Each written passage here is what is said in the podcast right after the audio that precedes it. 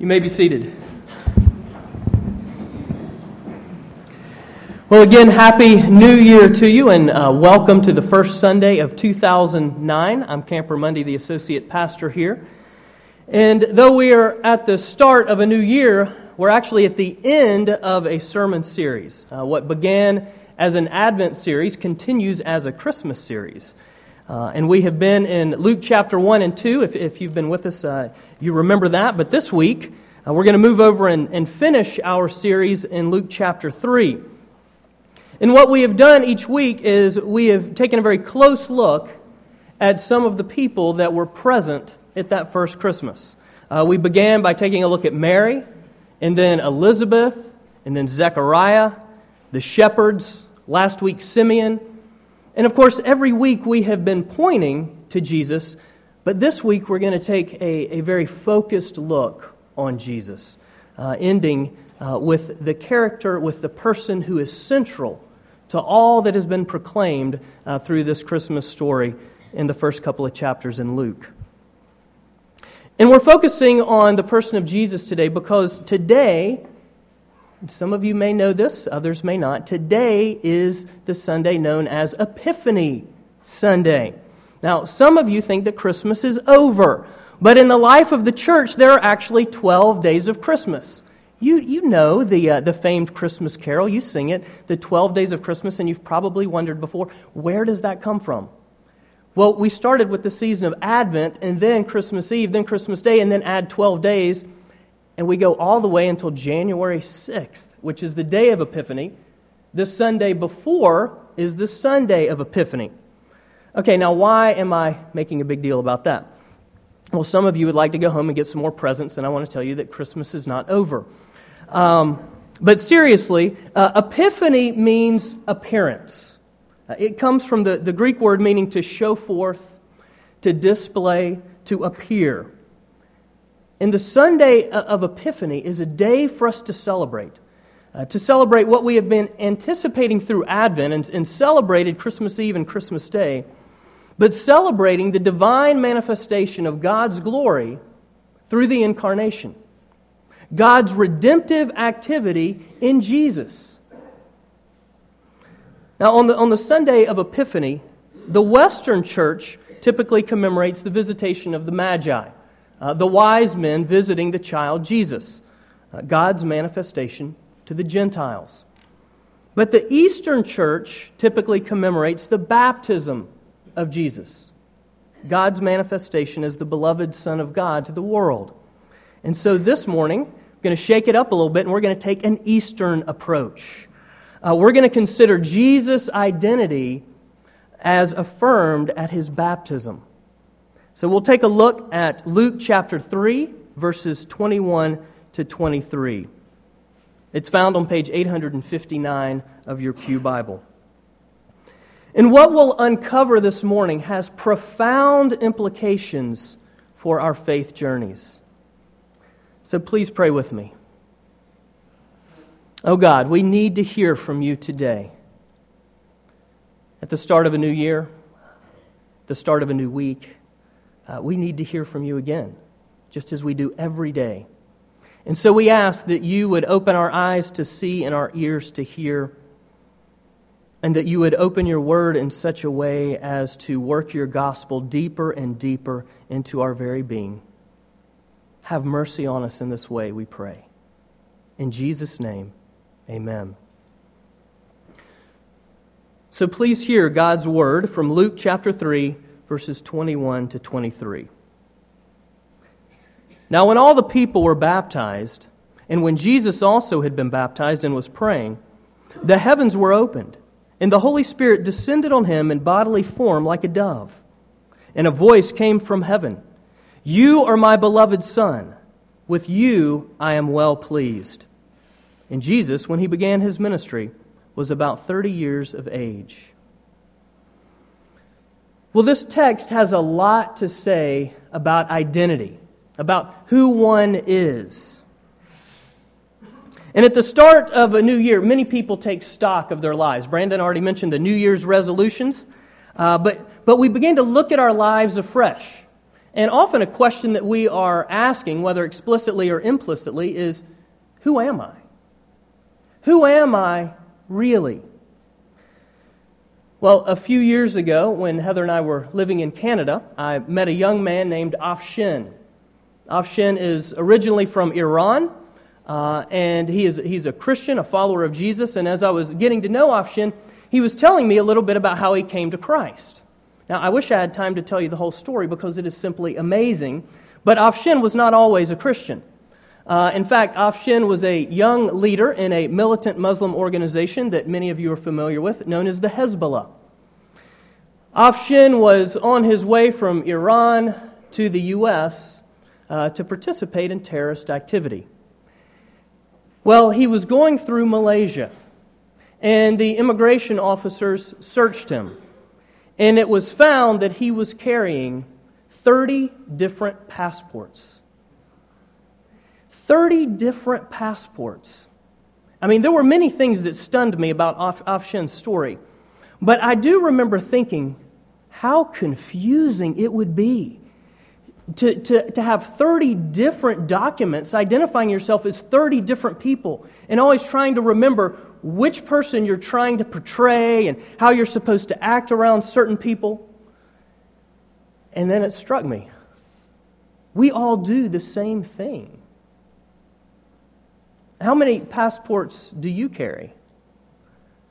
I carry a lot of different passports. Now, only one uh, official government document, so I'm, I'm need to clear that up because I do realize I live where the CIA are trained. But I'm talking, so I'm not talking about those government issued documents of national identification. Rather, what I'm talking about are those self imposed pieces of personal definition. What defines you? How do you define yourself? Well, I often define myself by a, a whole host of things, whether positively or negatively. By my performance, my abilities, my relationships, who I know, who I don't know, by my, my social or economic status, Uh, by what other people think of me. And that unstable, unpredictable list goes on and on and on. And frankly, sometimes I get so confused that, that I'm really asking the question who am I? Who am I really? Well, we cannot begin to answer the question, Who am I? Without first answering the question, Who is Jesus? You know, Jesus never asks the question, Who am I? Yes, his, his identity is challenged. That we see that throughout the gospel accounts. But Jesus never has an identity crisis. Even as a young boy, Jesus knew who he was. In the first part of Luke, Upon finding the 12 year old Jesus in the temple at Jerusalem, Jesus tells a bewildered Mary and Joseph, who have been searching for him, Didn't you know I had to be in my Father's house? Or I love how the, the King James puts it, that I must be about my Father's business. Jesus is rooted in a singular, awe inspiring identity. So, who is Jesus? Really? Well, here again, and really here, listen to God's word from Luke chapter 3, beginning in verse 21. Now, when all the people were baptized, and when Jesus also had been baptized and was praying, the heavens were opened, and the Holy Spirit descended on him in bodily form like a dove. And a voice came from heaven You are my beloved Son, with you I am well pleased. And Jesus, when he began his ministry, was about 30 years old. You are my beloved Son. With you I am well pleased. A powerful affirmation spoken to Jesus before Jesus even began his public ministry. So, who is Jesus? Really? Well, here we are in Luke 3. Uh, John is baptizing people in the Jordan River. Jesus steps into the water, he's baptized by John. And then, as Jesus is praying, boom, the skies part, the Holy Spirit descends on him in the form of a dove, and a voice from heaven declares, You are my beloved Son. With you I am well pleased. So, who is this Jesus? Who is this Jesus that as he was praying, the heavens were opened? Well, first of all, Jesus praying expresses a very unique father son relationship. His relationship, Jesus' relationship with God. But not only that, Luke often records Jesus praying before significant events in his life and ministry. So, given that Luke does that here, we should note the high significance of this particular event. And then the significance is highlighted even more by the fact that the heavens were opened. Because Luke, like the other gospel accounts, removes the curtain from heaven and lets us see how God views this man, Jesus. So, who is this Jesus? Who is this Jesus that the Holy Spirit descended on him in bodily form like a dove? Now, if you have read the Gospel of Mark, which I'm sure many of you have, but if you go back and read Mark's account of the baptism, uh, Mark reports more the experience of the baptism. Luke takes a more objective approach. Okay, Luke is a bit more Presbyterian. He is concerned with the reality of the event, that it actually happened. And so he uses the phrase in bodily form, in bodily form like a dove. This is to show that it was an actual occurrence, not merely a vision. And the Holy Spirit descending on Jesus is central to this baptismal event. This anointing reveals that Jesus is the Christ, the Messiah, God's anointed one. Further, this anointing alludes to Psalm 2, for it is a royal anointing, revealing Jesus as King, King of the kingdom of God. Now, you're probably familiar with the story of King Arthur. Uh, maybe you have read the tales of King Arthur, or at least seen a film or had the stories read to you.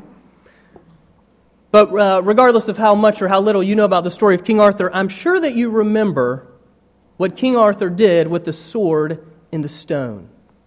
He removed the sword from the stone, and that revealed the young Arthur to be the true king. Well, this anointing reveals Jesus as the true king. King over all creation, king over everything seen and everything unseen. So, who is this Jesus? Who is this Jesus that a voice came from heaven saying, You are my beloved Son. With you I am well pleased. Well, this is the first of two instances in Luke's gospel that a voice from heaven addresses Jesus.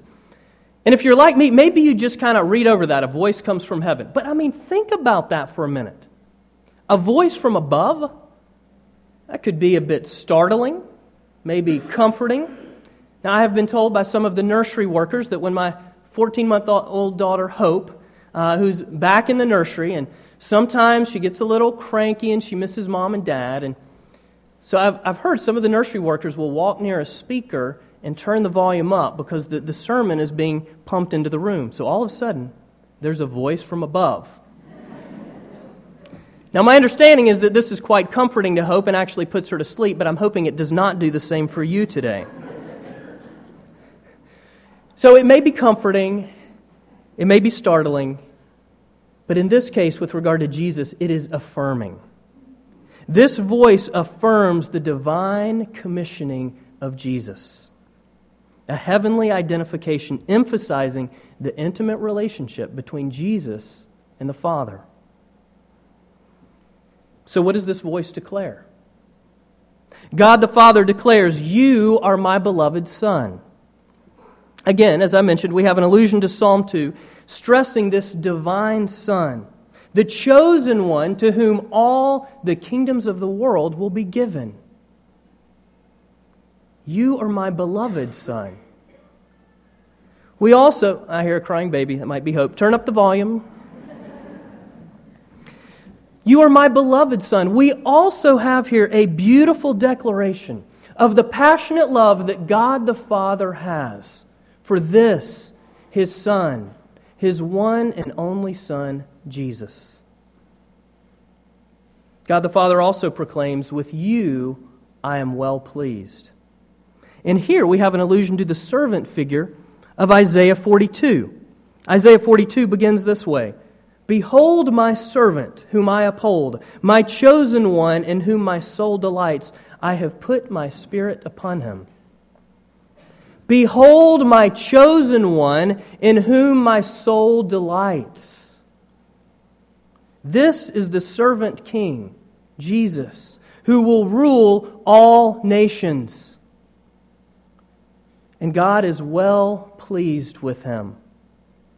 As we just read, God's soul delights in him. And, and that's what this phrase means. Well pleased means to take pleasure in, to be glad in, to delight in.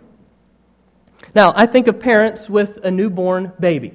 Uh, we've got a, a couple of those parents already from the past month, month and a half. We're expecting a whole slew of them come April.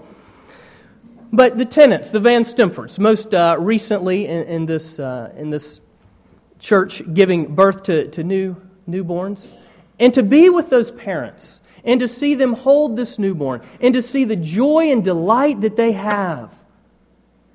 It's wonderful to hear. They want to show the child off, they're excited.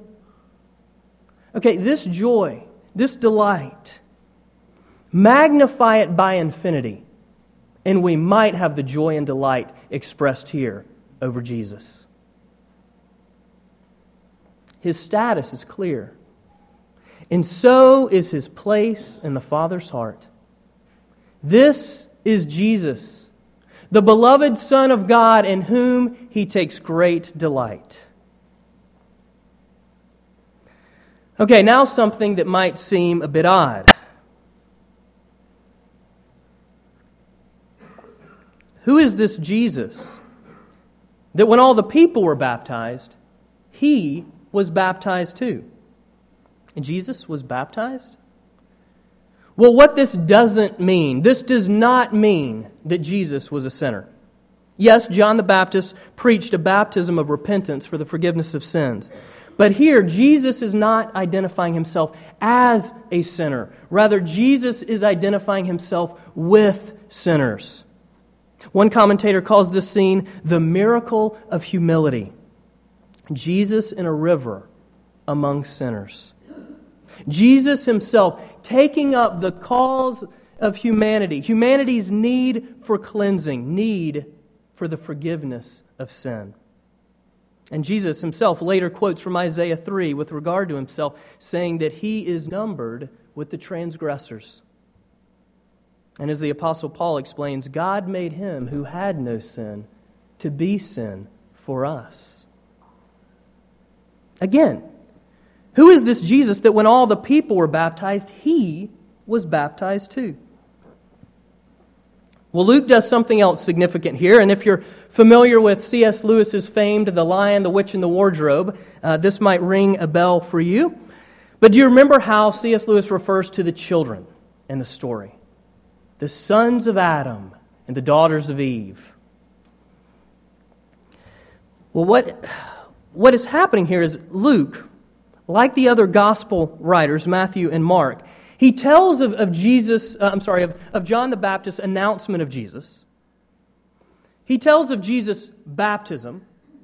He tells of Jesus' temptation and te- uh, temptation in the wilderness. But Luke does something else here. He does something all the way from verse 23 to verse 38. He adds a genealogy between the account of Jesus' baptism and Jesus' temptation.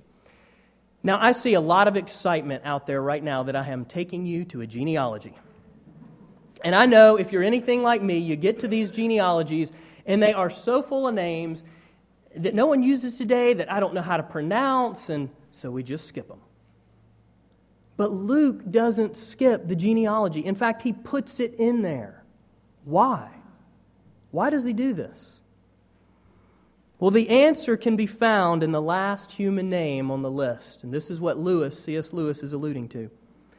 The last name on the list is Adam. You see, Luke's genealogy starts this way Jesus was the son, as was supposed, of Joseph, the son of Heli, the son of Matthat, and so on and so on and so on. And then ends the son of Enosh, the son of Seth, the son of Adam, the son of God. Luke traces, Gina, Luke traces Jesus' lineage back to the first human. Okay? Hang with me for just a moment. What he's doing here is he is drawing a contrast between Adam and Jesus, especially with regard to their respective temptations. Okay? Adam, the first son of God, so to speak, fell into sin when tempted by Satan.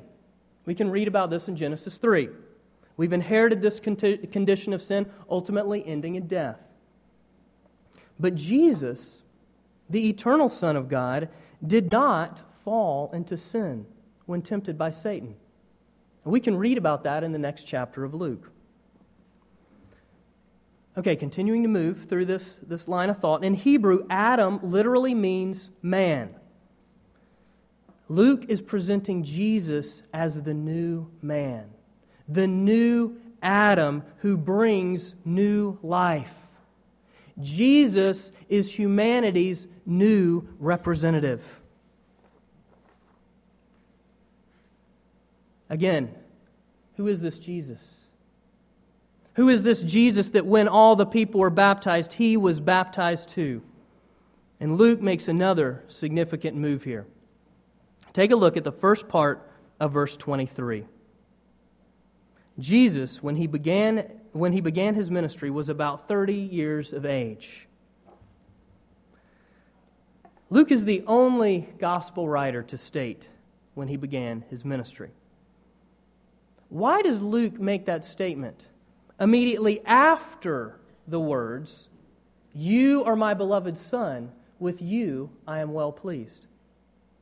These words of affirmation are spoken prior to Jesus doing anything. It's as if Jesus is a student and receives his diploma before he does any coursework. I chose to use that illustration before the William and Mary students got back so they would not be too jealous. But think of it this way those of you that are in the, in the workforce, this is if Jesus receives a career's worth of company bonuses and a plaque on the wall before he even starts the job. You see, Jesus' identity is about prior acceptance.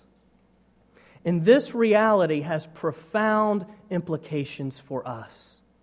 Profound implications for our identity, for who we are in Christ. And that brings us all the way back to our original question Who am I? So, who am I that when I was baptized, Jesus was baptized too? Now, remember, I pointed out at the beginning, we cannot begin to answer the question, Who am I, without first answering the question, Who is Jesus?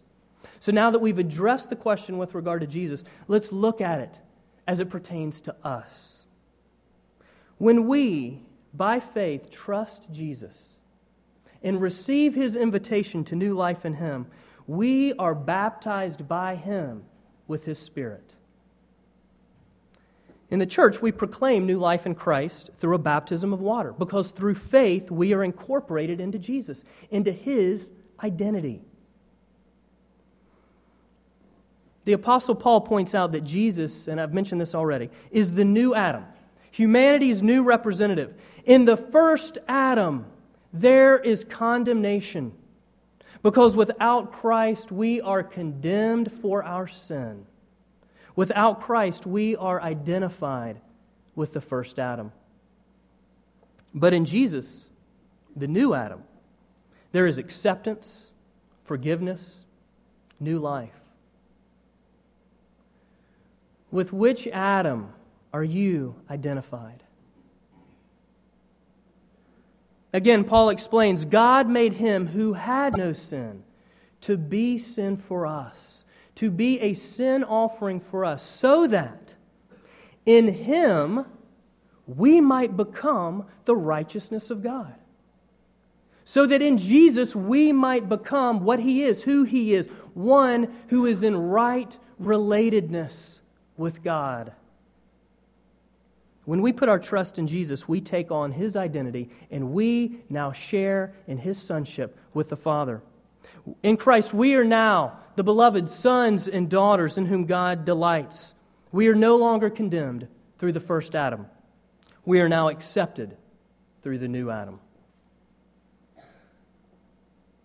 Have you put your trust in Jesus? And if so, are you living in the reality of God's love and delight? In other words, do you really believe that you are loved and accepted by God? Or are you working hard to earn His favor? This might play itself out in the way you continually seek to prove yourself to yourself, to others, ultimately to God. Or maybe you're ridden with guilt or shame. There's repeated failure, and this might play itself out in your sense of worthlessness. You know, I'm sure this morning, if I were to ask for a show of hands, and I'm not going to do that, but if I were to, to ask you to raise your hand if you believe God loves you, I think many, if not most of you, would raise your hand. Yes. God loves me. Jesus loves me. This I know, for the Bible tells me so. But I wonder if, if what you really mean, if what I really mean, deep down, and, and, maybe you've never articulated it like this before, I wonder if deep down what you really mean, God, God tolerates me. He puts up with me. Maybe one day when I'm perfected in heaven, when I'm fully conformed to the likeness of Jesus, maybe one day He'll love me. And then those questions, they start flying around in our heads. Am I significant? Am I liked? Am I loved? And like a, like a starving man, we begin grasping for anything that will fill us. We grasp it from other people. We grasp it for the things that we have or we wish we had. We settle for lies and we turn from the gospel reality that truly defines us. The reality that, though more sinful and flawed than we could ever dare believe, in Christ we are more loved and accepted than we could ever dare hope. So, why do we struggle? Why do we struggle so much to believe this gospel reality? Why do we carry so many different passports? Why do we define ourselves in so many different ways? Why? Because we just don't understand grace. The most beautiful, most radical thing we could imagine grace. Rod Wilson, professor, pastor, counselor, talks about grace, and some of you have heard me say this before, but he looks at it as being the relationship between performance and acceptance, and which one precedes the other. Further, he notes that identity must lead and wash over performance. Identity, who you are, must lead and wash over how you live, what you do. And that identity is one marked by prior acceptance. Acceptance before performance. Because Jesus' identity is about prior acceptance in Christ. That is our identity too. So, who am I? Really? I am a beloved child of God in whom God takes great delight. In Christ, you are a beloved child of God in whom He takes great delight prior acceptance. And we need to hear this good news again and again and again, that we might believe it more and more and more. And that rather than trying to earn God's favor, we would live lives that respond to it. So, at the beginning of a new year, let's hear the good news afresh. You are my beloved Son, my beloved daughter. In you I take great delight. Let's pray.